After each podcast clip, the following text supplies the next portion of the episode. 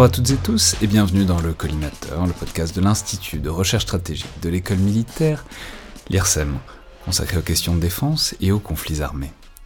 Je suis Alexandre Jublin et aujourd'hui pour parler de l'arme juridique au sens propre, c'est-à-dire de l'utilisation du droit comme outil, si ce n'est militaire, au moins comme ressource, qui peut renforcer ou remplacer l'usage de la force directe, c'est-à-dire ce qu'on appelle désormais le lawfare. J'ai le plaisir de recevoir Amélie Ferret, chercheuse au Centre des études de sécurité de l'IFRI, vous êtes coordinatrice du laboratoire de recherche sur la défense.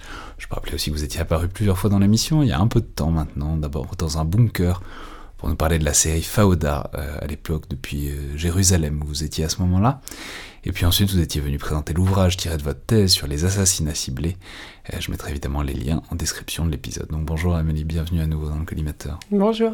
Et je vais préciser que vous venez de sortir autour de cette question un focus stratégique de l'IFRI, le numéro 108 si je ne m'abuse, intitulé Vers une guerre des normes, du lawfare aux opérations juridiques. Alors, je veux dire que je trouve ça en fait hyper compliqué et assez problématique cette notion de l'offert, parce que enfin, je me suis arraché les cheveux dessus hier. Parce qu'en fait, c'est un terme qui rassemble plein de choses euh, que je pensais, euh, en non-juriste certes, mais quand même qui m'intéresse un peu à ces questions, euh, jusque-là assez séparées. En fait. en fait, je mettais tout ça dans des cases assez séparées quand il était question de loi ou de droit dans un contexte militaire. Et du coup, en fait, tout ça, c'est réuni sous un seul terme de l'offert et que, j'ai un peu de mal à, manipuler. Mais parce que ça englobe à la fois, euh, par exemple, la manipulation des normes et du droit international dans un intérêt plus ou moins directement militaire pour un État mais aussi, euh, par exemple, le fait tout simple qu'on prend en compte les implications juridiques d'opérations militaires, et que du coup les soldats, ben, forcément, y réfléchissent, et qu'il y a des personnels qui sont dédiés à ça, mais aussi, ça prend aussi en compte euh, toutes les actions juridiques qui peuvent avoir des effets contraignants, et qui du coup peuvent parfois remplacer euh, le fait de faire des opérations militaires. Donc en fait c'est le mélange de tout ça, comme l'indique un peu le mot lui-même, de faire, une sorte de mot valise entre l'eau, alors la loi ou le droit selon comment on a envie de le traduire, et warfare qui est donc l'art de la guerre. Donc bon, l'un plus l'autre, ça ferait une traduction un peu bizarre du genre euh, le droit dans l'art de la guerre, ce qui est pas très élégant, ou l'art de la guerre du droit, ce qui est pas très très élégant non plus. Et c'est dans ces cas-là qu'on se rappelle que le français est vraiment pas une langue très très concise. Euh, je crois qu'il y a une expression qui est plus ou moins validée administrativement, qui est celle de usage stratégique de la norme. on va en reparler.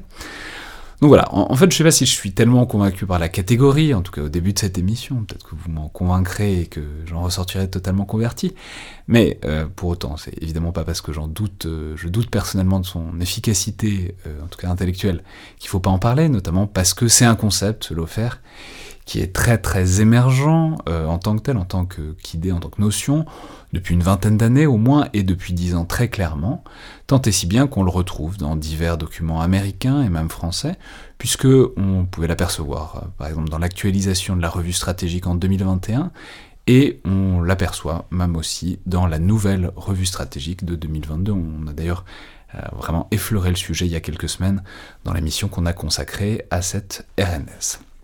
Et ça va, disons, assez bien dans ce champ un peu informe euh, de ce qu'on appelle les menaces hybrides, dans les champs non cinétiques. C'est-à-dire qu'on a tendance à mettre ce lot un peu dans le même sac que bon, les manipulations de l'information à des fins militaires ou stratégiques, ou bien les sanctions économiques, au sens où bon, bon c'est des trucs qui explosent pas et qui tuent personne, euh, en tout cas pas directement, mais qui ont l'air quand même utiles, et donc euh, tout le monde se dit un peu qu'il faudrait y réfléchir quand même sérieusement. Donc on va le faire, d'autant plus volontiers que cette utilisation du droit avec des objectifs plus ou moins militaires, ça pose quand même toujours la question assez captivante de ce que la loi fait ou de ce que la loi peut faire quand on utilise la force ou même quand on s'apprête à le faire. Et donc du coup de l'intérêt qui a essayé de manipuler ce droit pour essayer d'en tirer un avantage, et c'est vraiment ça le faire.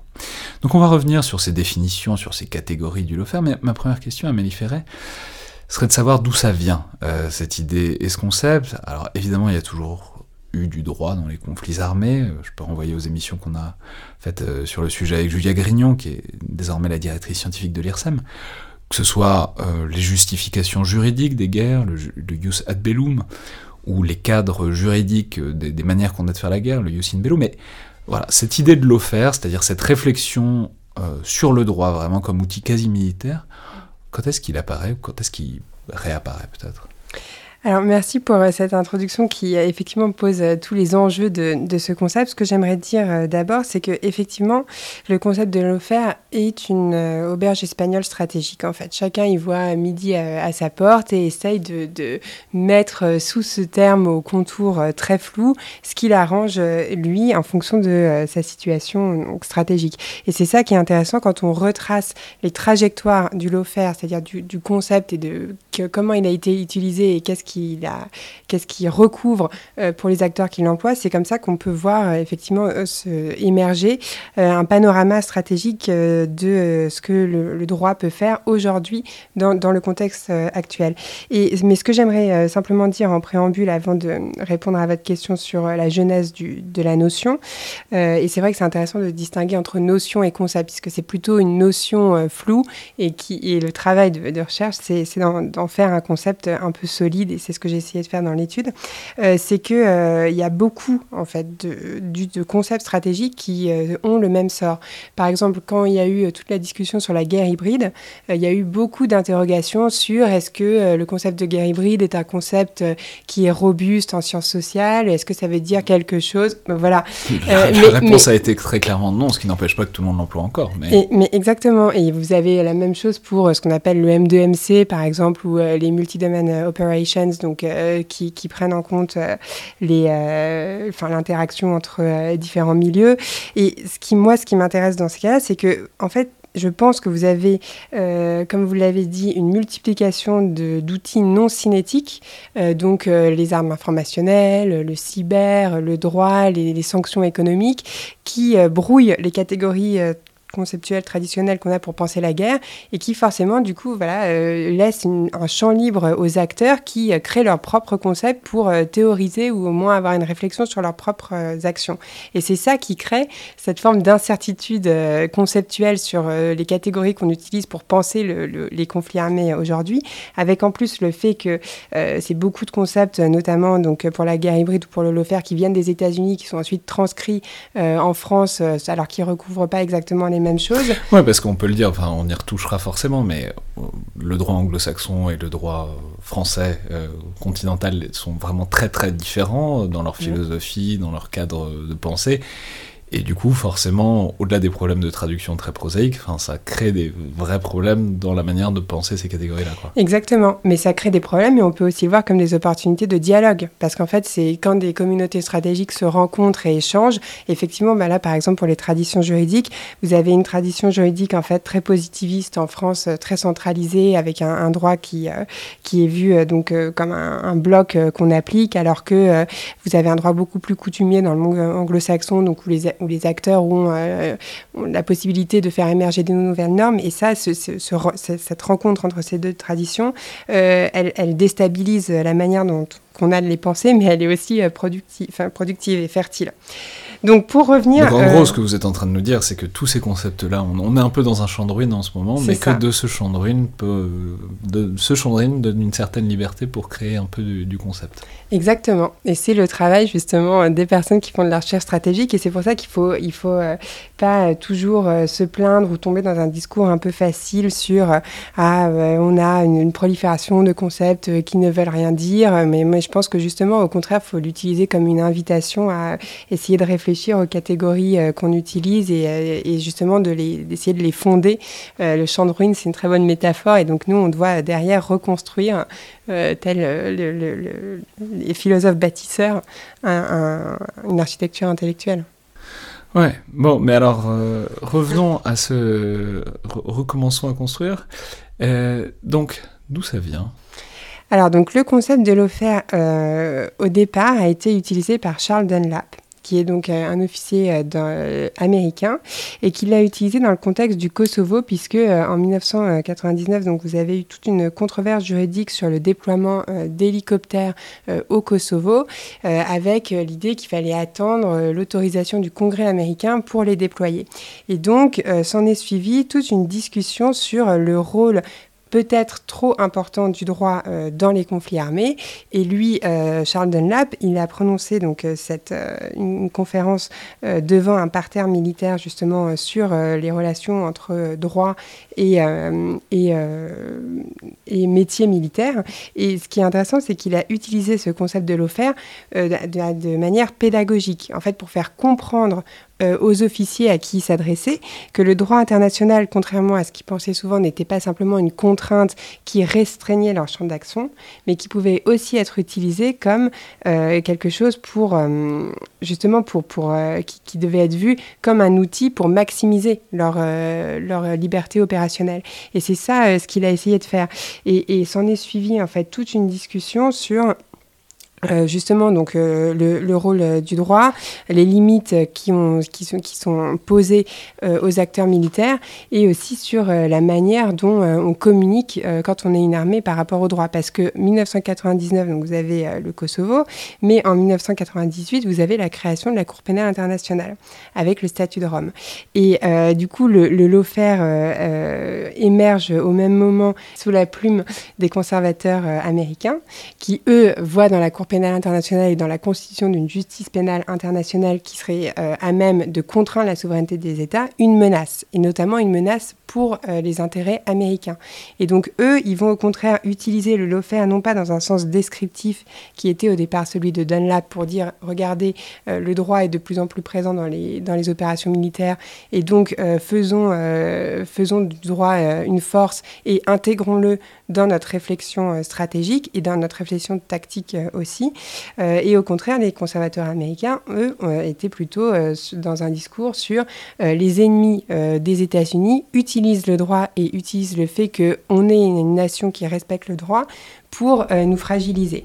Ouais, donc ça c'est une sorte de truc de est-ce que avec le droit, enfin, avec notre capacité, enfin, tendance à respecter le droit, on s'attache pas une main dans le dos face à nos vilains ennemis insurgés, notamment, qui eux sont sans foi ni loi et ne respectent aucune norme juridique. Ce qui est évidemment faux, parce que tout le monde respecte des normes juridiques, c'est pas parce que les gens ne respectent pas les mêmes que vous qu'ils n'en respectent pas, mais en tout cas c'était comme ça que c'était vu pour les, par les Américains. Exactement, c'est exactement ça. Et donc, euh, c'est, en fait, eux, ils l'ont beaucoup utilisé euh, dans le contexte euh, des, de la guerre en Afghanistan puis en Irak, en expliquant que les combattants, donc talibans par exemple, ne respectaient pas le droit international et que donc une attitude qui visait à critiquer l'emploi de la force par les États-Unis au regard du DIH, donc du droit international humanitaire, était une attitude qui faisait le jeu de ces ennemis-là.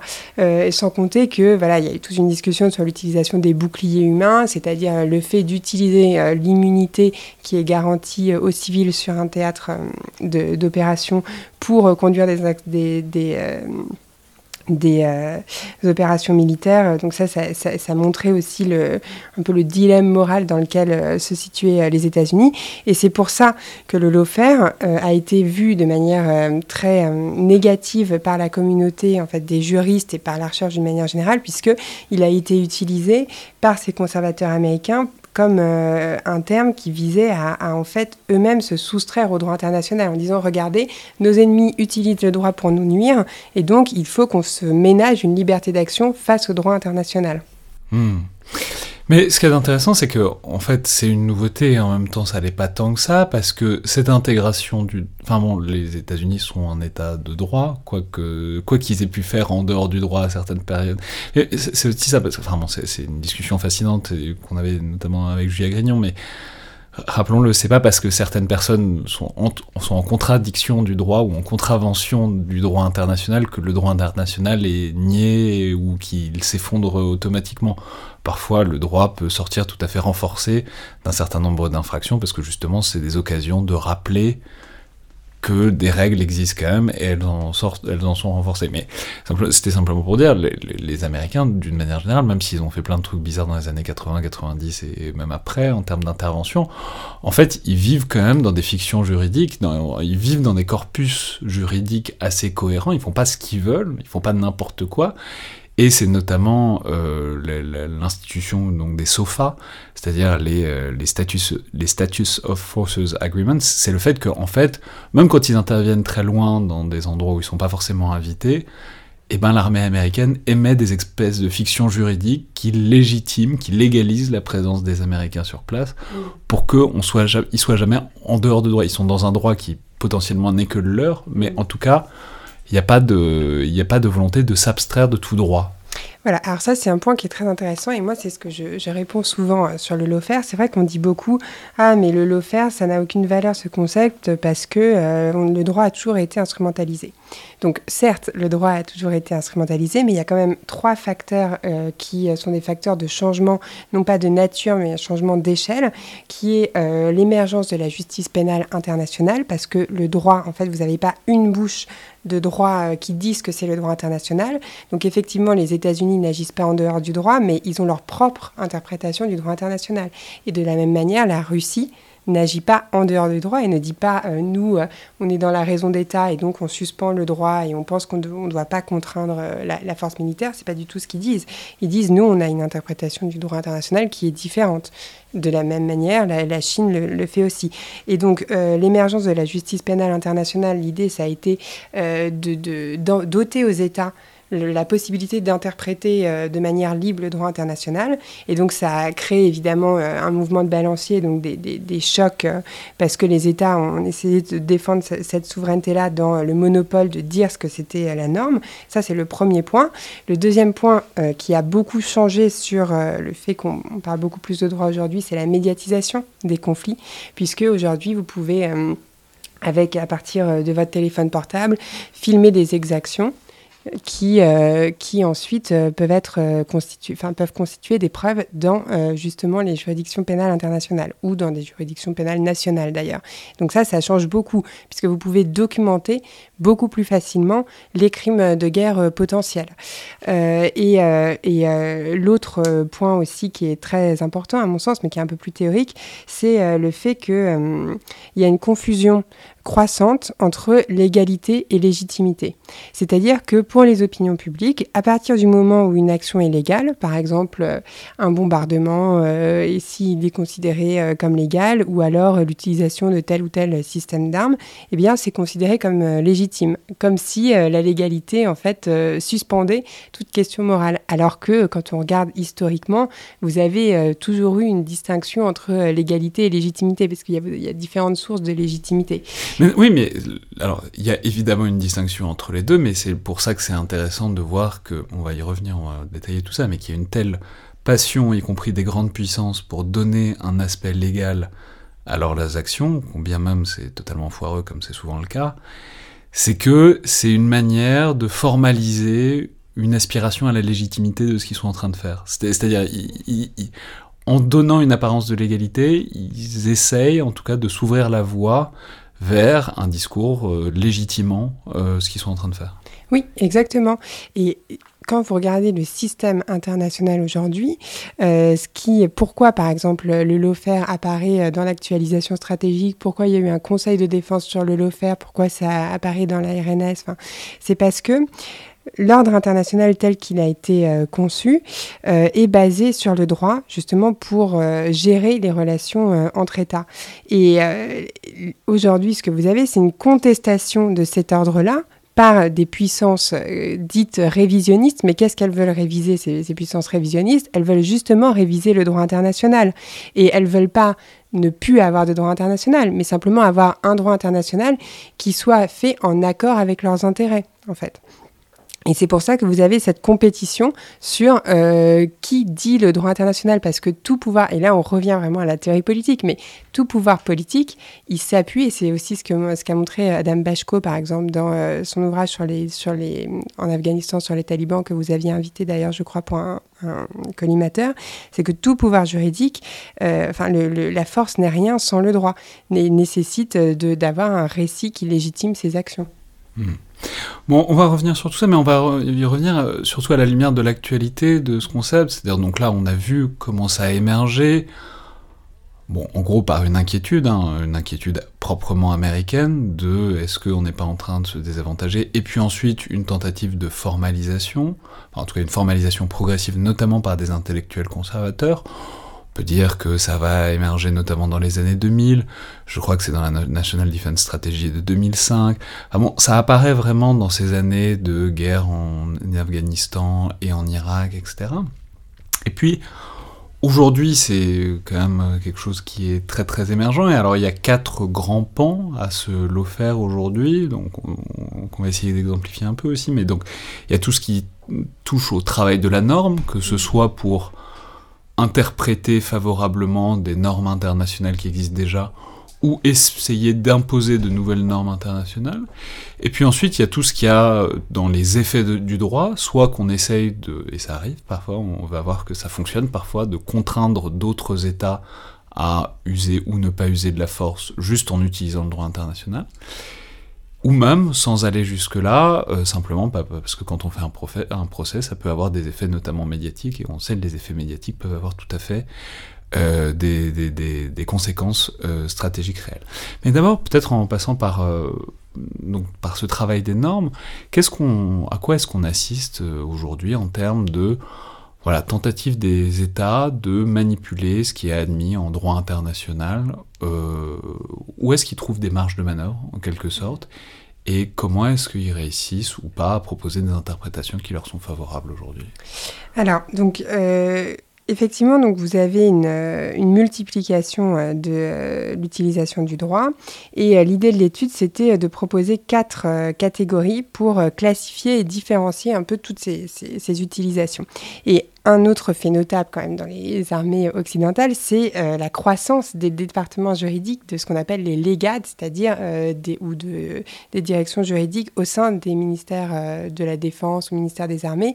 Donc vous avez des, des, juristes qui s'occupent justement de promouvoir le droit et de, et de, et de penser ces interprétations-là. Donc le premier champ dans lequel on, on voit du lot faire, c'est comme vous l'avez dit, la réinterprétation de normes existantes. Donc là, vous avez ces euh, directions euh, juridiques qui vont essayer d'utiliser euh, des normes qui sont des normes admises et qui sont sédimentées à travers des siècles d'histoire du droit du droit international pour les réinterpréter en leur faveur. Euh, un exemple, euh, et, ça, ça a été beaucoup, comme vous l'avez dit, dans les années 2000 euh, jusqu'à aujourd'hui, dans le cadre en fait de la constitution d'un cadre juridique qui permette de traiter le terrorisme et l'insurrection, puisque vous aviez des armées qui étaient non régulières et il fallait essayer de, trouver des arrangements juridiques pour faire en sorte qu'il y ait quand même une liberté d'action possible.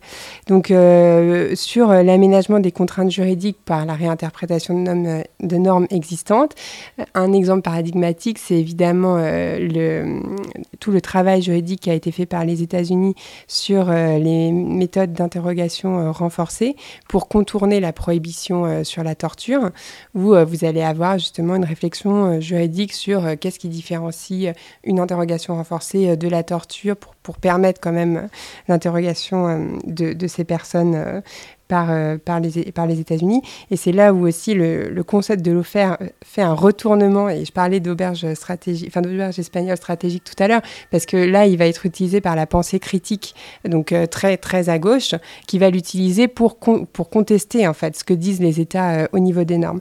Mais vous avez d'autres exemples sur la réinterprétation des normes. Il y, a, il y a la question des civils participant directement aux hostilités.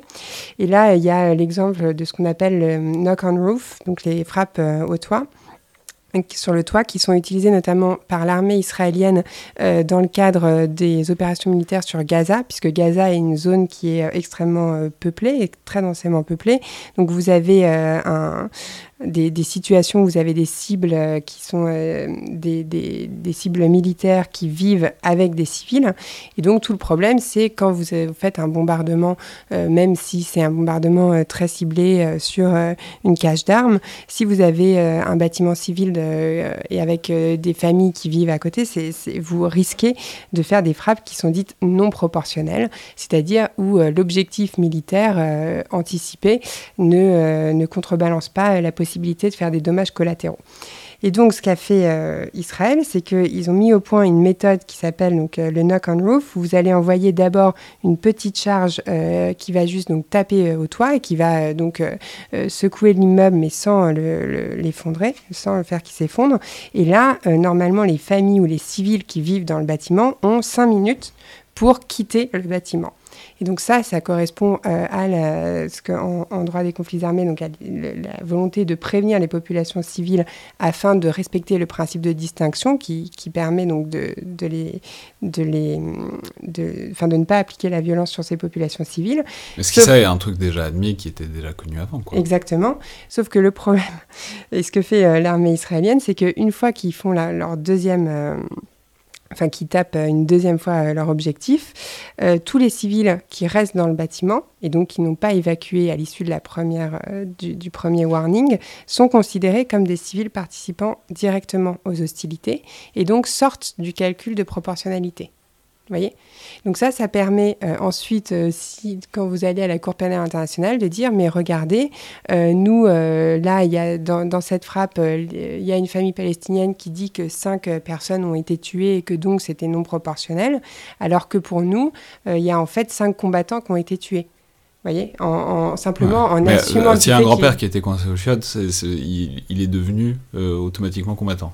Il est devenu civil participant directement aux hostilités. Oui, mais alors ça, c'est par exemple, c'est un cas tout à fait intéressant. C'est donc euh, Israël crée une fiction juridique, enfin crée euh, en tout cas une interprétation juridique. Une interprétation. oui. Mais euh, c'est purement interne, quoi. Alors c'est pas purement interne. Déjà, ça a été utilisé aussi à Mossoul, parce qu'en fait. Les... Mais, en fait, ma question, c'est comment est-ce qu'on fait Comment on fait reconnaître Comment on fait du lobbying juridique Et même, est-ce que ça les intéresse de le faire reconnaître? Est-ce qu'ils attendent que ce soit reconnu pour s'en servir? Ou est-ce que c'est quelque chose de purement déclaratoire?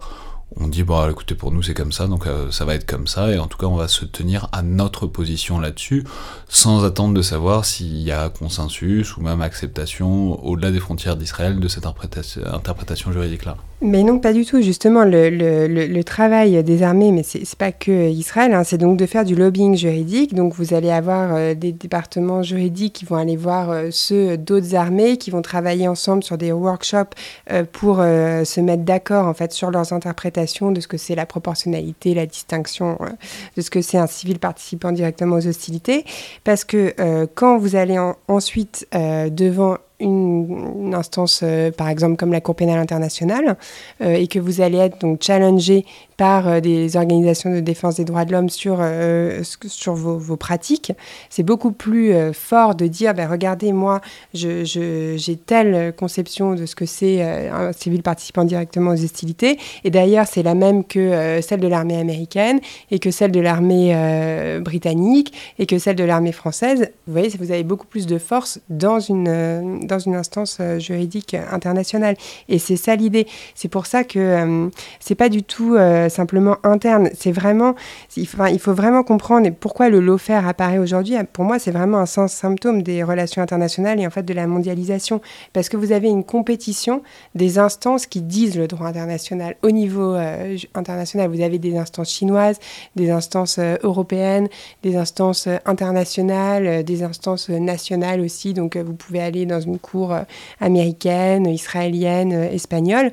Et, euh, et, du coup, donc, vous devez, dans cette compétition, promouvoir votre propre interprétation. Et pour ça, vous devez construire des coalitions juridiques. Et c'est ce que font les armées. Alors ça c'est l'aménagement de, des, contraintes déjà existantes, c'est-à-dire bon bah c'est des principes de bon sens dont on a un peu parlé quoi, des interprétations qui se construisent dessus à la lumière évidemment des nouveaux usages et des nouveaux contextes techniques euh, militaires. Quoi.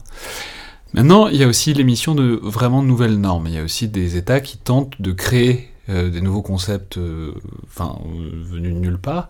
Alors ça, qu'est-ce que, à quoi ça ressemble par exemple? Alors ça, c'est beaucoup sous l'effet en fait du progrès technologique et du coup des applications militaires de ce progrès technologique, puisque vous avez donc l'apparition de nouvelles technologies qui ne rentrent pas nécessairement dans les catégories juridiques existantes, et donc vous avez une controverse sur comment on fait pour les faire rentrer. Donc c'est le cas par exemple dans le cyber, c'est le cas pour l'espace, mais c'est aussi le cas beaucoup sur l'intelligence artificielle et toute la question des SALA, donc des systèmes létaux autonomes.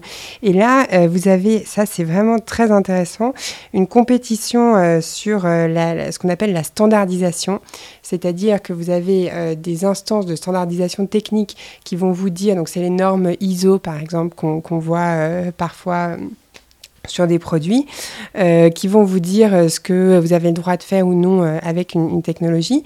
Et vous avez donc des États qui essayent de, de, de faire de l'entrisme dans ces instances de normalisation de manière à pouvoir contrôler ce que font les autres États sur, ces technologies. Et un exemple qui est toujours assez parlant, c'est la manière dont, par exemple, la Chine essaye d'entrer dans, notamment via Huawei, dans des instances de standardisation techniques euh, européennes pour euh, essayer de, euh, de contraindre ou d'interdire la recherche sur l'autonomie mais pas nécessairement dans le secteur militaire, vous voyez, sur simplement l'autonomie avec l'intelligence artificielle, ce qui, pendant que eux par contre, font de la recherche et ne s'interdisent pas pour des raisons éthiques euh, de la faire. Donc en fait, vous arrivez à retarder euh, un bloc euh, au niveau international en faisant de l'entrisme dans ces comités. Et Huawei, par exemple, il paye jusqu'à 200 000 euros des experts pour, pour faire ce travail-là.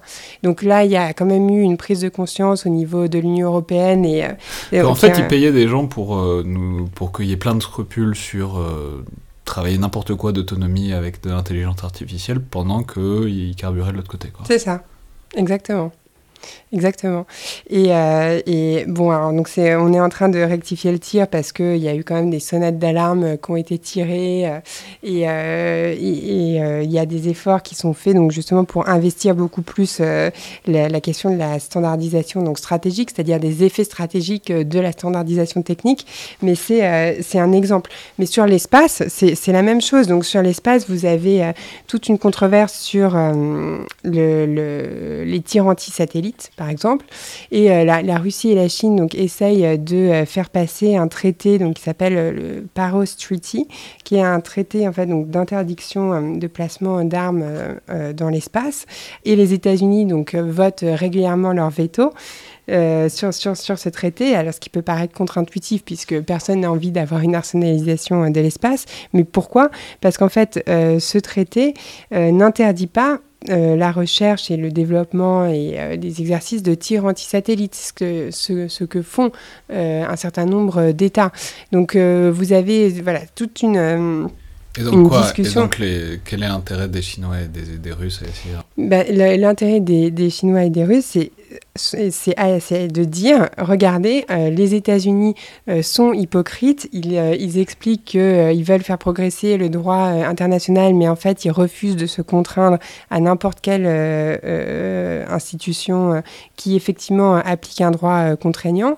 ils ne veulent pas signer ce traité alors que nous, on promeut une conquête spatiale qui est uniquement axée sur la science, sur le progrès de, de l'humanité dans le discours chinois sur l'espace, c'est vraiment ça. C'est toujours vu d'un point de vue euh, très euh, pacifique, euh, alors qu'en réalité, c'est des, des, textes juridiques qui sont plutôt utilisés pour faire de l'affichage et qui ne contraignent pas la recherche et les applications militaires de ces pays-là.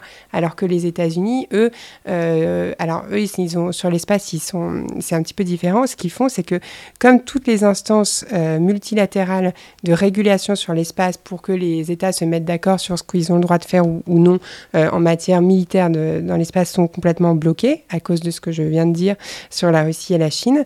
Eux, ils ont développé leurs propres droits. Donc, ils ont euh, sept euh, space directives qui sont passées entre 2017 et 2020, donc c'est quand même énorme. Et comme ils ont une force de frappe juridique qui est très importante parce qu'ils ont des alliés et qu'ils leur disent, regardez, euh, nous sur l'espace, on a adopté tel et tel et tel principe, et donc vous, vous devriez adopter les mêmes principes, ça leur permet en fait de contourner ces instances euh, multilatérales et d'imposer au monde leur propre droit qui a été émis sans dialoguer avec leurs partenaires. Mmh. Alors maintenant, il y a le, deuxième, euh, deuxième versant, en quelque sorte, c'est euh, les effets du droit, en tout cas les effets du droit euh, actif, du droit positif, enfin, des actions en justice, en fait.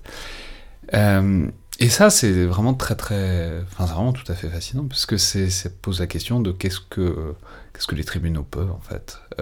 qu'est-ce que les tribunaux peuvent face à des gens qui sont prêts à se battre euh, dans quelle mesure est-ce que la loi s'impose aux armes, euh, très littéralement alors, euh, donc ça, c'est ce que vous avez appelé la, judiciarisation stratégique, et le fait que bah, parfois on mobilise donc le droit pour contraindre un adversaire. Alors ça, bah, il y a plein d'exemples. Mais un exemple que j'ai trouvé, euh, que je trouvais amusant, c'était la flottille qui mm. partait de Grèce en 2014, je crois.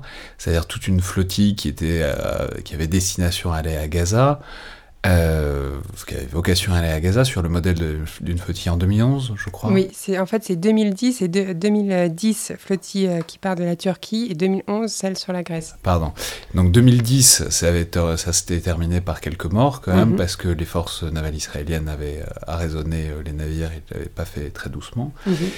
Et du coup, gros scandale, grosse tension dans les relations turco-israéliennes. Et euh, évidemment, donc, puisque sous un certain angle ça avait bien marché pour euh, ceux qui promeuvaient ces flottilles, ils ont essayé de faire rebelote en 2011. Et cette fois, c'est le droit qui, qui s'est interposé. Exactement. Euh, en fait, donc, ce qui est très intéressant, c'est vrai que c'est un exemple assez parlant de la manière dont le droit peut être utilisé comme substitut à des actions euh, militaires. Et ça participe évidemment au débat entre cinétique et non cinétique. Parce qu'il y a un blocus qui a été imposé euh, à Gaza, un blocus maritime depuis la prise, euh, de, la prise de pouvoir du Hamas. Et euh, donc l'idée de, des différentes flottilles était de mettre à l'agenda international euh, ce blocus pour dénoncer donc euh, ce blocus. Et vous avez une organisation, et donc comme vous l'avez rappelé, en 2010, celui qui est parti de, Turquie, donc il y a eu quatre morts civiles, si je ne me trompe pas, et il y a une commission interne en Israël qui s'appelle la commission turquelle, qui a justement dit que l'utilisation de la force par l'armée israélienne n'était non proportionnelle, ce qui est un crime de guerre. Hein. Donc c'est quand même euh, assez, euh, c'était euh, assez, assez fort, une condamnation assez forte de, de l'armée israélienne. Et donc en 2011, ce qui s'est passé, c'est que vous avez une organisation privée qui s'appelle Shurat ad-Din qui en fait se définit comme le bras euh, légal euh, d'Israël, mais qui est complètement, euh, c'est une association privée qui n'a pas de rapport formel en tout cas avec l'État israélien, mais qui aurait été rencardée sur ce qui se passe par justement les renseignements israéliens et qui ont en fait utilisé euh, différentes euh, garanties juridiques qui, pour, pour, empêcher ces bateaux euh, de, partir. Et les garanties juridiques qu'ils ont utilisées, c'est que pour partir d'un port grec, vous devez avoir un système de communication satellite et euh, une assurance. Et donc, ils ont démarché euh, la compagnie qui donnait euh, cette communication satellite et les compagnies d'assurance en utilisant différents moyens. Ils ont fait appel à des citoyens israéliens qui avaient la double nationalité américaine et israélienne pour faire des procès à la compagnie d'assurance aux États-Unis parce que c'était des citoyens qui eux-mêmes avaient été victimes d'attentats terroristes et que le Hamas est, une, est sur la liste des organisations terroristes aux États-Unis. Enfin, voilà. Et finalement, ils ont réussi donc à priver ces bateaux de ces services-là. Et ensuite, ils ont eu simplement à faire une lettre euh, au ministère de l'Intérieur euh, grec qui a euh, empêché les bateaux de partir du port. Et donc, on voit bien que dans les deux cas, en 2010 et en 2011, d'un côté, on a une utilisation militaire de la force qui s'est soldée donc par la mort de quatre civils et par un scandale international, alors que de l'autre, personne n'en a entendu parler et le blocus a pourtant été bien maintenu au moyen du droit. Et donc ça, ça, montre euh, ce qu'on peut faire euh, effectivement euh, avec le droit. Et ça montre aussi comment vous avez une multiplication d'organisations privées qui s'occupent en fait de faire de la, de la judiciarisation pardon, stratégique pour le compte d'État.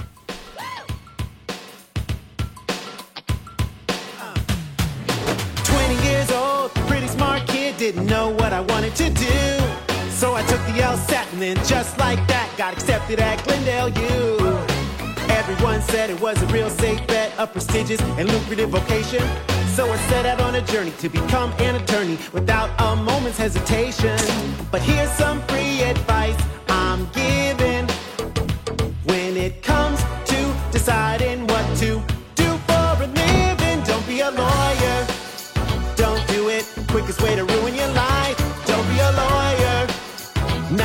it. It'll leave you dead inside. The job is inherently crappy. That's why never met a lawyer who's happy. It's a guaranteed soul destroyer. Don't be a lawyer. Hmm. Alors là où c'est très intéressant aussi, c'est que ça pose la question euh, tou- toujours des juridictions en fait. Là où c'est intéressant, c'est que ça marche très bien avec euh, la justice américaine. C'est-à-dire c'est- souvent le, le levier en quelque sorte, c'est une plainte devant la justice américaine parce que la justice américaine a un poids complètement disproportionné dans les affaires du monde euh, par rapport euh, à la taille et l'importance du pays.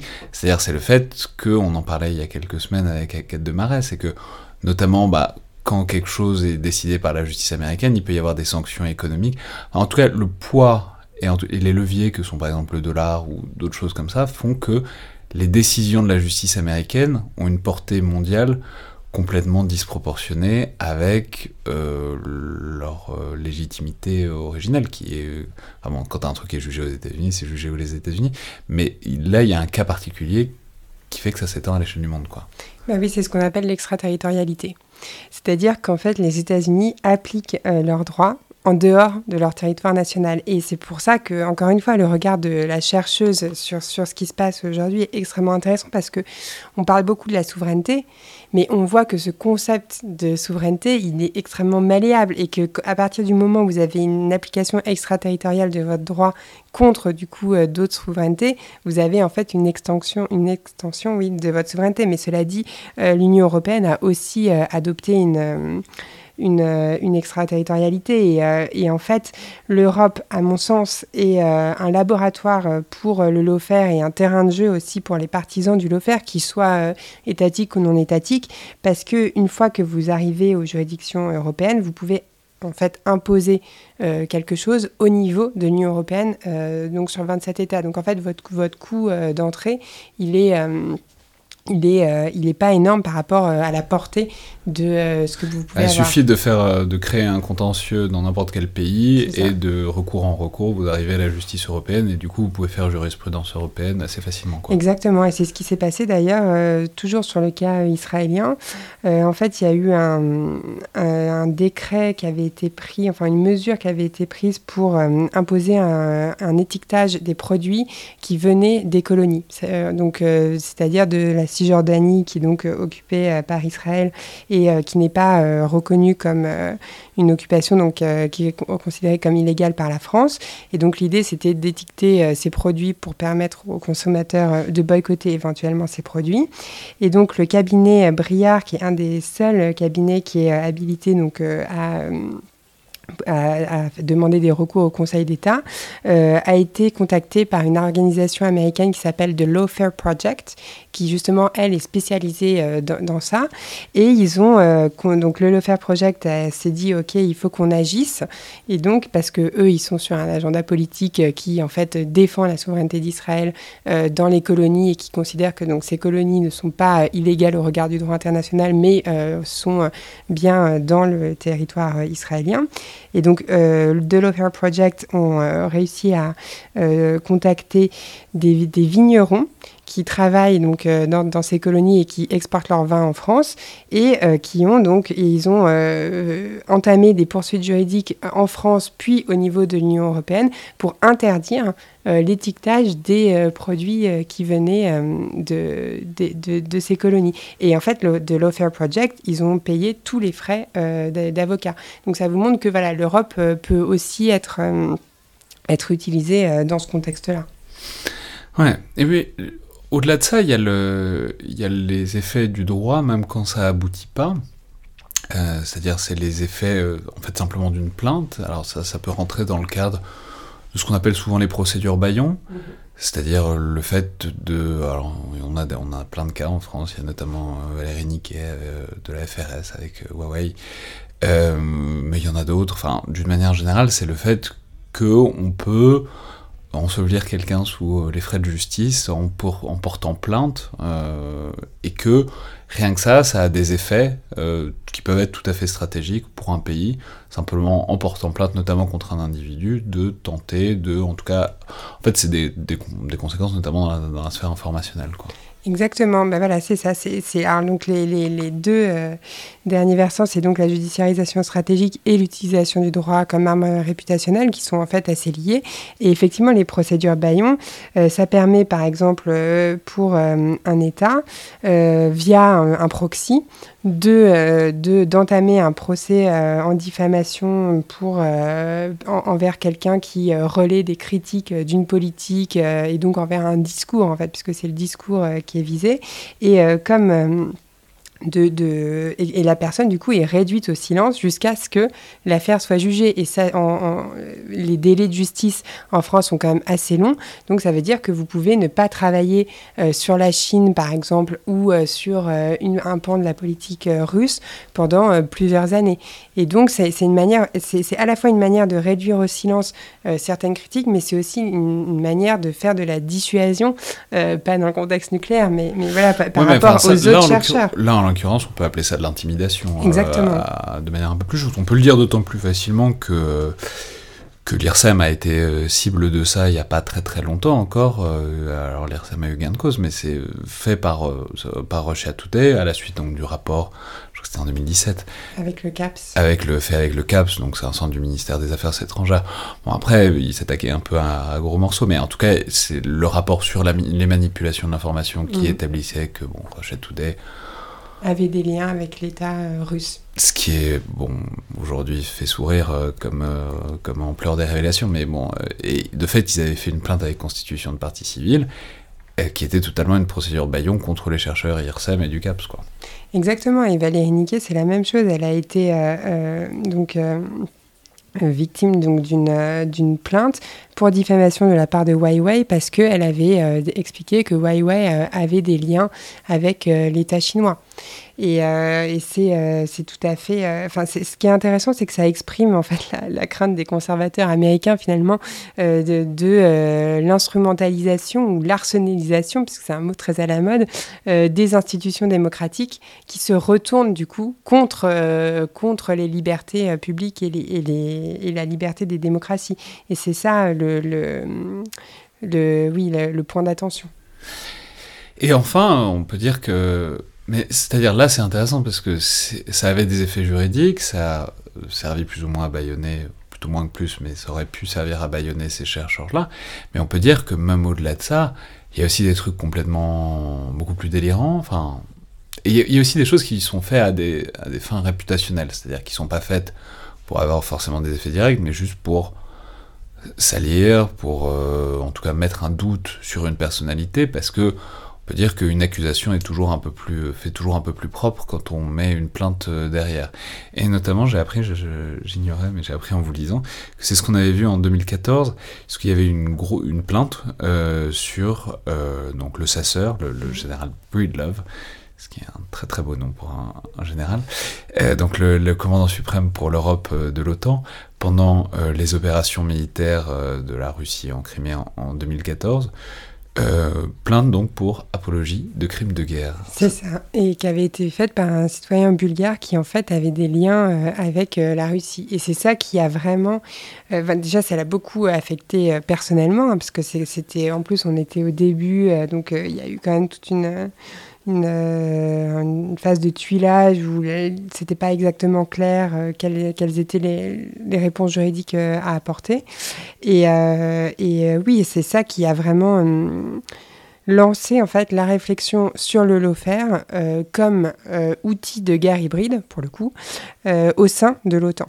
Donc, euh, et, mais c'est quelque chose que, donc ça, c'est, on est vraiment dans euh, l'utilisation du droit comme euh, arme réputationnelle, mais on le voit aussi beaucoup sur les actions de la France au Mali, par exemple, où en fait il suffit que vous ayez des, des accusations de crimes de guerre, même si elles ne sont pas fondées matériellement, qui vont se répandre sur les réseaux sociaux, qui vont être donc relayées éventuellement par des idiots utiles. Enfin, il y a eu toute l'affaire des charniers, mais vous avez enfin, il y a, toute la, des controverses sur les règles d'engagement, enfin, des, fausses informations qui se répandent et qui sont basées sur donc, la force du droit en expliquant, voilà, regardez, l'armée française est coupable de, crimes de guerre.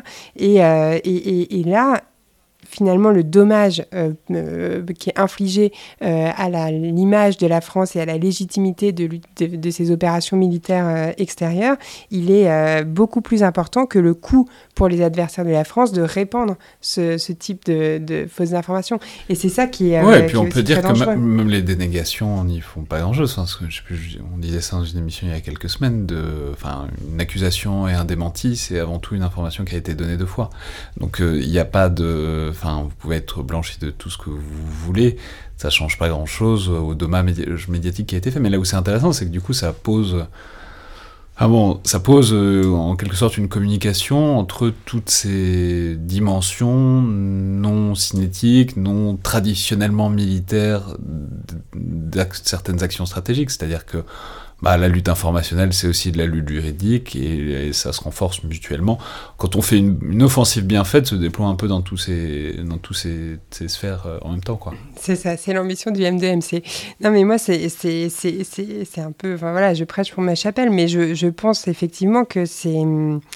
L'utilité, si vous voulez, du LOFER euh, du point de vue euh, de la recherche en, tant que concept, elle n'est pas euh, très importante parce que c'est, comme on l'a dit, un concept qui a des contours très flous, qui n'est pas forcément robuste, qui n'a pas une valeur de heuristique pour, pour, employer les gros mots de la recherche qui est très très importante. Mais par contre, je pense que c'est un concept qui a une valeur pédagogique très importante. Et cette valeur pédagogique, quelle est-elle? C'est le fait de faire prendre en compte aux acteurs militaires la manière dont le droit peut être instrumentalisé, à la fois au niveau tactique, mais aussi au niveau stratégique, et comment, dans la planification militaire, euh, le droit doit être intégré. Et je pense que ça, c'est... ça, c'était déjà le truc que disait Charles Dunlap, le général Dunlap euh, dont vous parliez au tout début. C'était exactement ce qu'il disait. Il disait pas, c'est une idée de génie, mon truc. Il disait, c'est juste, si on pouvait faire percuter un peu aux militaires que en fait, s'ils prennent pas en compte euh, la dimension juridique de ce qu'ils font, on est vraiment tous dans la mouise, on va, on va avoir des problèmes très rapidement, donc c'est intéressant. Mais bah, bah, pourquoi c'est intéressant? Parce que ça fait ressortir un truc qui était déjà là, on l'a déjà dit au début, mais j'ai parlé rapidement des, des sofas, enfin, du fait que, en fait, il y a tout un environnement juridique à tout ce que fait toujours n'importe quel militaire aussi. Bien sûr. Et c'est juste qu'il le voit pas parce qu'il est souvent, enfin en tout cas traditionnellement, il n'était pas formé à ça. Enfin, c'est pas des juristes. Euh, en tout cas, pour beaucoup, c'était pas des juristes.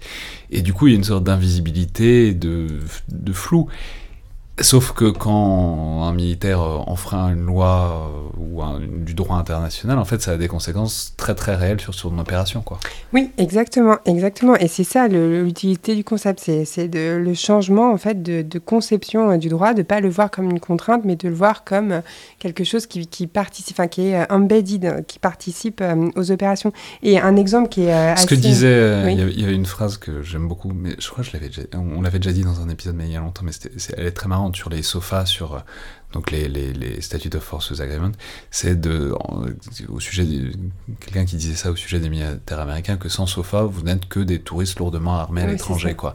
C'est-à-dire, euh, mais c'est intéressant, c'est sans ces textes juridiques qui définissent votre position, en fait, vous êtes des touristes lourdement armés, donc très très très très susceptibles d'avoir des gros problèmes assez rapidement si vous utilisez vos armes mais exactement, exactement. Et le changement, c'est comme je l'ai dit, c'est euh, le fait qu'il y ait une justice pénale internationale qui émerge.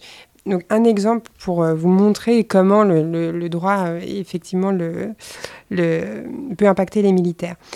Donc, encore une fois, c'est un exemple israélien. Donc, il y a eu. Euh, on va dire, on ne dit pas qu'on est obsédé par Israël, c'est simplement que vous avez travaillé beaucoup sur Israël et que donc euh, c'est naturellement des exemples qui reviennent à la surface. Exactement, exactement. Oui, parce que j'ai donc mon précédent. D'ailleurs, c'est un, exemple qui est tiré de mon précédent euh, livre. et donc, c'est donc la frappe qui a été faite par l'armée israélienne sur Salah Shradeh, qui était un des dirigeants de la branche armée du Hamas.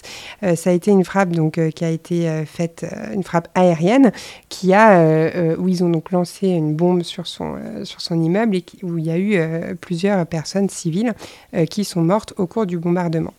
Et en fait, donc, les familles palestiniennes ont déposé euh, un recours à la Cour suprême israélienne pour non-proportionnalité, parce qu'il y a eu plus de, je crois que c'était 14 morts. Euh, et la Cour euh, suprême israélienne a essayé d'endormir l'affaire en retardant et retardant et retardant le jugement. Et donc du coup, ce qu'ils ont fait, c'est qu'ils ont allé voir un juge espagnol au nom d'un mécanisme qui s'appelle la compétence universelle, qui permet en fait à un État tiers de juger d'un potentiel crime de guerre quand l'État concerné refuse de juger et donc, euh, le juge espagnol a dit Ok, je vais prendre l'affaire et était incriminé le Premier ministre, le chef d'état-major, euh, le chef d'état-major euh, de l'armée de l'air israélienne et des pilotes, enfin toute la chaîne de commandement. Mais ça remontait extrêmement haut. C'est-à-dire que quand vous étiez, Premier ministre au chef d'état-major israélien, vous ne pouvez plus vous rendre en Espagne. Enfin, c'était quand même des conséquences très, euh, réelles. Euh, et euh, finalement, Israël s'en est sorti en reprenant la main sur le dossier, parce que à partir du moment où vous jugez vous-même l'affaire, eh eh bien voilà, vous pouvez, enfin, et donc la compétence universelle tombe.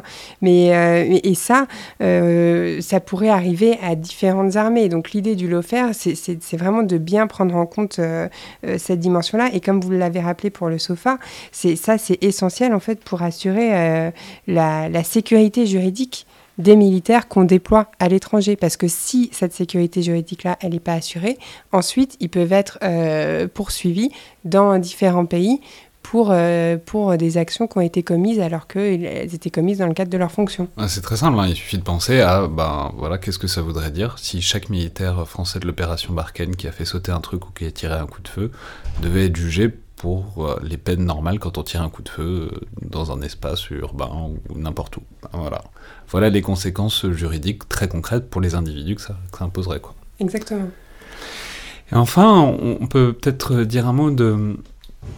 Donc là, on a beaucoup parlé des États-Unis, on a un petit peu parlé de la Russie, même pas vraiment, mais on peut dire, il y a un cas d'école, enfin, on peut parler un peu de l'invasion de l'Ukraine, parce que c'est intéressant, c'est un cas tout à fait d'école de ce qu'on disait un peu au début, du fait que en fait, il y a du droit partout, quoi. En fait, il y a de la légalité partout. Même le truc complètement. Enfin, je veux dire, il n'y a rien a priori de plus illégal en droit international qu'un pays qui en envahit un autre en niant une frontière reconnue internationalement euh, selon des traités qu'il a lui-même signés dans les années 90. Bon, a priori, on se dirait, vu de l'extérieur, que voilà la négation absolue du droit international. Sauf que non. Sauf que, en fait, si on regarde un peu euh, ce qu'a fait la Russie depuis un certain temps, ça commence en 2008, mais notamment juste avant l'invasion, on s'aperçoit qu'en en fait, il y a toujours un arsenal juridique pour justifier, en tout cas pour légaliser, et par là essayer de légitimer euh, ce qu'ils font. Exactement. Et ça, je trouve que c'est vraiment euh, très intéressant et je pense que c'est très important de le rappeler aussi. Parce qu'on a beaucoup euh, entendu dans les journaux ou dans les plateaux télé que voilà, la guerre en Ukraine signifier euh, la mort du droit international et que euh, les Russes n'en avaient cure euh, du droit international et que c'est pour ça qu'il y avait beaucoup de crimes de guerre, etc. Alors que, à mon sens, c'est, il faut avoir une lecture un peu plus complexe en fait de, de, ce qui se passe parce que la Russie, au contraire, investit beaucoup dans, comme vous l'avez dit, l'habillage juridique de ses actions. Et non seulement elle investit au niveau du jus ad bellum, c'est-à-dire de, de, la justification en fait de l'entrée en guerre, mais aussi euh, au niveau du Youssad Bello. Et elle arrive euh, également à instrumentaliser certaines euh, certaines provisions euh, du droit international. Donc comment, comment ils font ça? Donc déjà, le, tout le, discours en fait euh, russe sur la justification de, de, l'emploi de la force, ça a été d'utiliser la norme de euh, ce qu'on appelle la responsabilité de protéger, qui est une norme qui avait été utilisée en 2011 pour la Libye et qui en fait vise, donc ça aussi c'est très intéressant parce que c'est toujours dans cette, cette question de la, quelle limite on met ou non aux souverainetés des États euh, l'idée, c'était de dire dans quel cas vous avez le droit d'utiliser la force. Vous pouvez l'utiliser en légitime défense, donc si un pays euh, vous, envahit, euh, éventuellement en légitime défense préemptive, en fait, si il y a un pays qui est sur le point de vous envahir, vous avez le droit de l'utiliser. Et le, le, dernier cas, c'était le cas de la responsabilité de protéger, c'est-à-dire si une population civile est soumise à une menace très importante et que l'État refuse d'agir ou est à l'origine de cette menace, eh bien là, il y a une responsabilité collective de donc, protéger cette population civile quand l'État lui-même faillit à ce, devoir-là. Et donc ça, il y a eu toute une discussion qui renvoie au débat éthique sur le droit d'ingérence qui, qui était très longue et très complexe sur laquelle je ne vais pas revenir aujourd'hui. Mais en 2011, il y a eu cette volonté de dire au niveau de l'ONU qu'on pouvait euh, utiliser la en utilisant la responsabilité de protéger. Et ce qu'ont ce qu'ont fait les Russes, c'est qu'ils ont utilisé cette norme-là euh, pour justifier euh, l'invasion de l'Ukraine en rendant donc euh, indépendantes euh, les territoires limitrophes et en disant voilà nous on va intervenir pour protéger les populations russophones et pour protéger ces républiques indépendantes face à l'Ukraine. Ça c'est marrant parce que c'est enfin on en parlait avec Olivier Schmitt c'est le trolling de, enfin Vladimir Poutine non, mais il y a un truc de renversement des normes occidentales, de, ben voilà, vous avez voulu, euh, vous voulez vous servir de ces normes, ces notions-là, et ben, euh, si on fait un peu les sophistes, on peut aussi les utiliser pour euh, nous ce qu'on veut faire, et en tout cas formellement, il n'y a pas grand-chose à nous opposer. Mais c'est ça. Alors après, là, on tombe sur tout le débat sur est-ce que le lawfare, c'est simplement instrumentaliser le droit ou est-ce que le lawfare, c'est euh, utiliser le droit avec une mauvaise intention? Moi, j'essaye de pas trop rentrer dans la question euh, de l'intention parce que euh, elle, est, elle est très subjective et très difficilement... Enfin, c'est très difficile de, l'expliciter, mais j'en parlais avec Richard Falk, qui était rapporteur spécial à l'ONU et qui est un juriste éminent à Princeton. Et lui, ce qu'il explique, c'est que en fait, à partir du moment où vous créez une norme, cette norme, elle peut être utilisée euh, par les forts et par les faibles. Elle peut être utilisée pour euh, conserver l'ordre social ou pour changer l'ordre social. Et ça, c'est un peu la neutralité euh, des normes. Donc le fait que la Russie utilise la norme de responsabilité de protéger dans son propre agenda stratégique, finalement, c'est le destin de, toute norme, en fait. Donc, mais oui, c'est clairement euh, du, trolling, mais c'est. Oui, ça fait partie du jeu. Voilà, ça fait partie du jeu. Mais alors, on peut ajouter, il y a une deuxième dimension qui est intéressante dans la préparation de la, guerre en Ukraine, c'est la, question des, exercices, parce qu'on mm. l'oublie un peu, mais euh, enfin, on l'oublie pas, on le rappelle souvent quand même, mais le fait que, qu'en fait avant c'était des exercices militaires avec la Biélorussie juste avant l'invasion, et que euh, voilà, la Russie c'est comme ça qu'ils ont prépositionné un certain nombre de troupes. Mais ce qui est tout à fait fascinant, c'est que il y a une provision, donc euh, la provision 41 voilà, et, du 58, il y en a deux. Du document de Vienne euh, de l'OSCE, donc pour l'Organisation pour la sécurité et la coopération en Europe. Bref, pour dire qu'en fait, on met, on peut pas non plus euh, déplacer euh, trois corps d'armée juste pour faire des exercices. Donc en mm. fait, il y a une limite. Si vous voulez faire des exercices, la limite c'est 13 000 personnes. C'est ça. Et alors, ce qui est marrant, c'est que, donc, ai-je appris en vous lisant, ils en ont déclaré 12, 700. C'est ça. Mais là où c'est fascinant, cette affaire, c'est que, évidemment que ça allait rien changer. Ils auraient pu ne rien déclarer, où ils auraient pu, euh, enfin, ils auraient pu ne rien déclarer. Euh, bon, en fait, de toute façon, c'est pas l'armée américaine, ni l'armée française, ni l'armée britannique qui allait euh, tout d'un coup bombarder l'armée russe simplement parce qu'il y avait 500 militaires de trop. et pourtant, ils ont quand même choisi de déclarer et de déclarer un truc complètement fantaisiste puisque évidemment qu'il y avait bien plus que 12 700 euh, Russes prépositionnés au port de l'Ukraine. Mais du coup, c'est ce qu'on disait au début, c'est la performance, enfin, le fait que c'est pas parce que on enfreint le droit que le droit international euh, s'amenuise, parce que au contraire, ça, ça, ça, a tendance à prouver que même si on l'enfreint, on reste dans ce cadre-là, on le respecte quand même. Oui, exactement, exactement.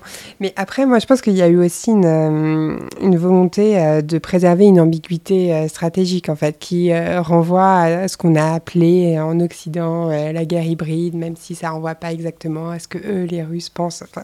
Mais, parce que ça, préserve, ça, maintient un flou sur les intentions réelles. Et donc, du coup, ça permet de gagner du temps. et, et voilà, il y, a eu quand même une, incertitude. Mais ce qui, oui, ce qu'ils ont fait, donc, c'est qu'ils ont, ils ont utilisé donc euh, la provision 41 donc de ce document de Vienne qui euh, explique que euh, en fait vous, vous, êtes obligé normalement d'accueillir des observateurs internationaux quand vous faites des grands mouvements de troupes, mais sauf si vous, vous êtes en dessous de la base des, de la barre pardon des euh, 13 000. Et donc eux ce qu'ils ont fait c'est qu'ils ont notifié plusieurs déplacements de troupes, mais euh, c'était à itération, donc euh, plusieurs euh, déplacements qui étaient toujours juste en dessous des 13 000, donc à, à 12 700. Et, et ça, ils l'ont fait plusieurs fois. Et, ce qui est intéressant aussi, c'est que quand on regarde en fait ces instruments juridiques, ces déclarations, donc c'est pas, du droit, mais c'est- quand même des, normes. en fait, on aurait pu prévoir. hein, euh, l'invasion. Et euh, quand j'ai rencontré, donc pour, dans le cadre de cette étude, euh, les personnes qui travaillent, donc les juristes de, à l'OTAN, qui travaillent sur ces questions, eux, ce qu'ils m'ont dit, c'est vraiment ça, c'est que quand on, regarde en fait, ce que si on fait un travail de veille juridique sur ce qu'a fait la Russie juste avant l'invasion de l'Ukraine, on aurait pu objectiver le fait qu'ils voulaient effectivement envahir l'Ukraine. Et ce que j'ai appris également, c'est que euh, justement pour euh, donner du grain à moudre à euh, cette théorie de la responsabilité de protéger, ils ont en fait, il y, a- eu plusieurs cas de, de plaintes qui ont été déposées devant des juridictions européennes par des citoyens ukrainiens mais russes faisant état de violences à leur encontre et de discrimination de la part des citoyens ukrainiens non russes pour justement expliquer qu'il y avait vraiment euh, euh, un, euh, une, une menace qui posait sur eux et que donc la Russie devait effectivement intervenir. Donc et ça, c'était bien avant euh, Mais- l'invasion. Mais c'est fascinant, donc ça, ça veut, ce que ça veut dire, c'est que cette invasion, elle n'est pas hors la loi. Enfin, elle l'est, si on, on peut considérer qu'elle est hors la loi, mais elle est. En tout cas, les Russes ont tout fait pour que ce ne soit pas hors la loi, mais que ça se plaide. Exactement, exactement. Et ça, c'est pour ça que d'une certaine manière, on peut parler de, triomphe euh, du droit international plutôt que euh, de mort du droit international.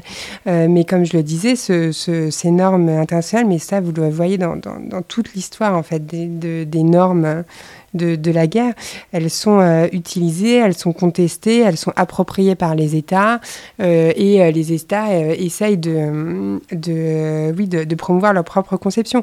Et d'ailleurs, la Russie essaye de mettre en place aujourd'hui des institutions euh, de justice donc euh, internationale euh, qui soient alternatives à la CPI ou à la Cour européenne des droits de l'homme, etc. Donc de mettre en place en fait des institutions concurrentes parce que c'est pour ça que c'est vraiment un symptôme de ce qui se passe au niveau des relations internationales. Vous avez donc cette mondialisation qui a réussi à créer plus ou moins un ordre juridique qui soit au-dessus des États. Et aujourd'hui, avec le, regain de tension qui existe, eh ben, euh, ce, ce- ce- cette unité euh, du droit international, même si c'était pas vraiment une unité, elle se morcelle. Et donc les États sont dans une compétition pour la définition de ces normes et pour qui a la légitimité de dire, euh, de dire ces normes. Et c'est ce qu'on voit aujourd'hui beaucoup euh, en Ukraine. Et enfin, un dernier point de fuite en quelque sorte, c'est il faut évidemment parler de la France de ce point de vue-là. Euh, alors je l'ai dit, c'est un terme qu'on retrouve euh, à la fois dans l'actualisation stratégique de, de 2021 et dans la RNS de, de 2022. Donc, bon, on- donc cet usage stratégique des normes, puisque c'est comme ça que le LOFER est traduit en français. Donc déjà conceptuellement, en tout cas, ça, apparaît sur la carte. Euh, et ensuite, au-delà, qu'est-ce qu'on peut dire de l'intégration ou pas de ces préoccupations-là par ou pour les armées françaises en tout cas Donc là, c'est très intéressant parce qu'il y a eu euh, un- un- une forme de retournement euh, en France euh, sur cette question. Parce que le concept de l'offert était donc vu de manière très négative. un peu d'ailleurs comme le concept de terroriste, c'est-à-dire le euh, c'est toujours le fait des autres. Et puis derrière le lawfare, il y a la volonté de déstabiliser le droit international en expliquant que le droit n'est pas euh, n'est pas euh, Un peu comme les Américains au début, hein, le lawfare c'est toujours, euh, toujours contre nous. Quoi. Exactement, c'est toujours le fait de l'autre, c'est ça. Euh, et donc, on ne va pas commencer à mettre les mains dans ce, ce- ce- cette, cette boue conceptuelle qu'est le lawfare.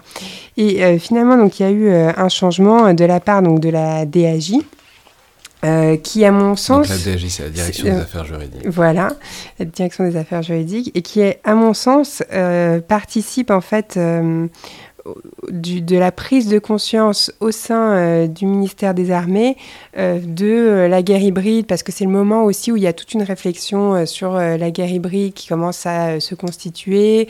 Et, donc, le, concept de l'OFER, en fait, va surfer sur cette, cette, ce nouvel agenda intellectuel de, de, la guerre hybride.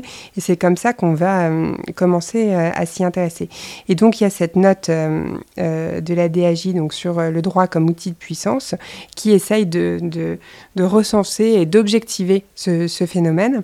Euh, et ensuite, il y, a eu euh, donc euh, un travail qui a été fait au sein de la DAJ.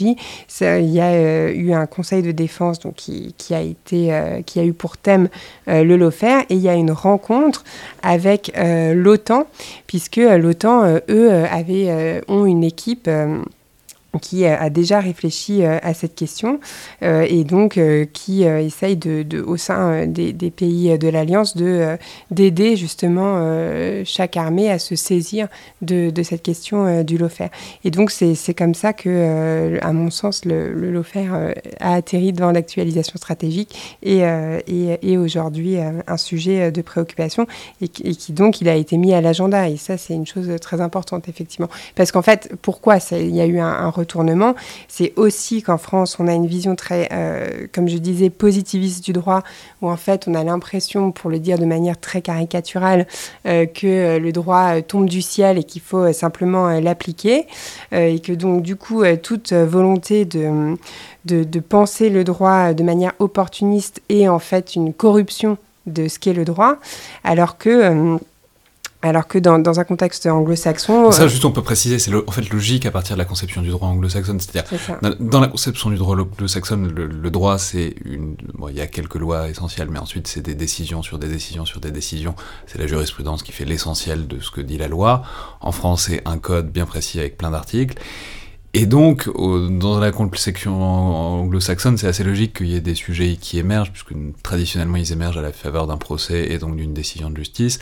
Alors qu'en France, bon, il y a une jurisprudence en France, mais c'est moins central. Tout à fait. Donc l'idée qu'il y ait un nouveau sujet, qu'il y ait un retournement de trucs, c'est assez euh, baroque, alors que ça l'est beaucoup moins dans la mentalité anglo-saxonne. Exactement, exactement. Et donc il y a eu quand même un travail à faire sur euh, l'idée que euh, essayer de promouvoir des interprétations juridiques, euh, essayer de réfléchir à l'interprétation juridique et les intérêts stratégiques de manière conjuguée, c'était pas une attaque vis-à-vis du droit et de la force du droit, et donc que c'était pas une attaque des valeurs de la France, puisque quand même l'importance de, pour la France du droit international, elle est rappelée euh, notamment justement euh, dans la position de la France à l'international, par exemple en Indo-Pacifique, sur la, France qui doit justement faire respecter le droit international.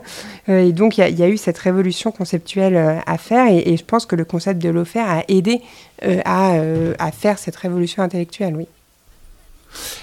Alors on aurait pu parler aussi de la Chine, ça aurait été intéressant. Euh, je, précisais que euh, il y, a hum, notamment un article. Alors il y, a cette note de l'IFRI, mais vous avez aussi euh, coordonné un numéro de la revue Raison politique récemment en début d'année, consacré donc aussi au Lefer.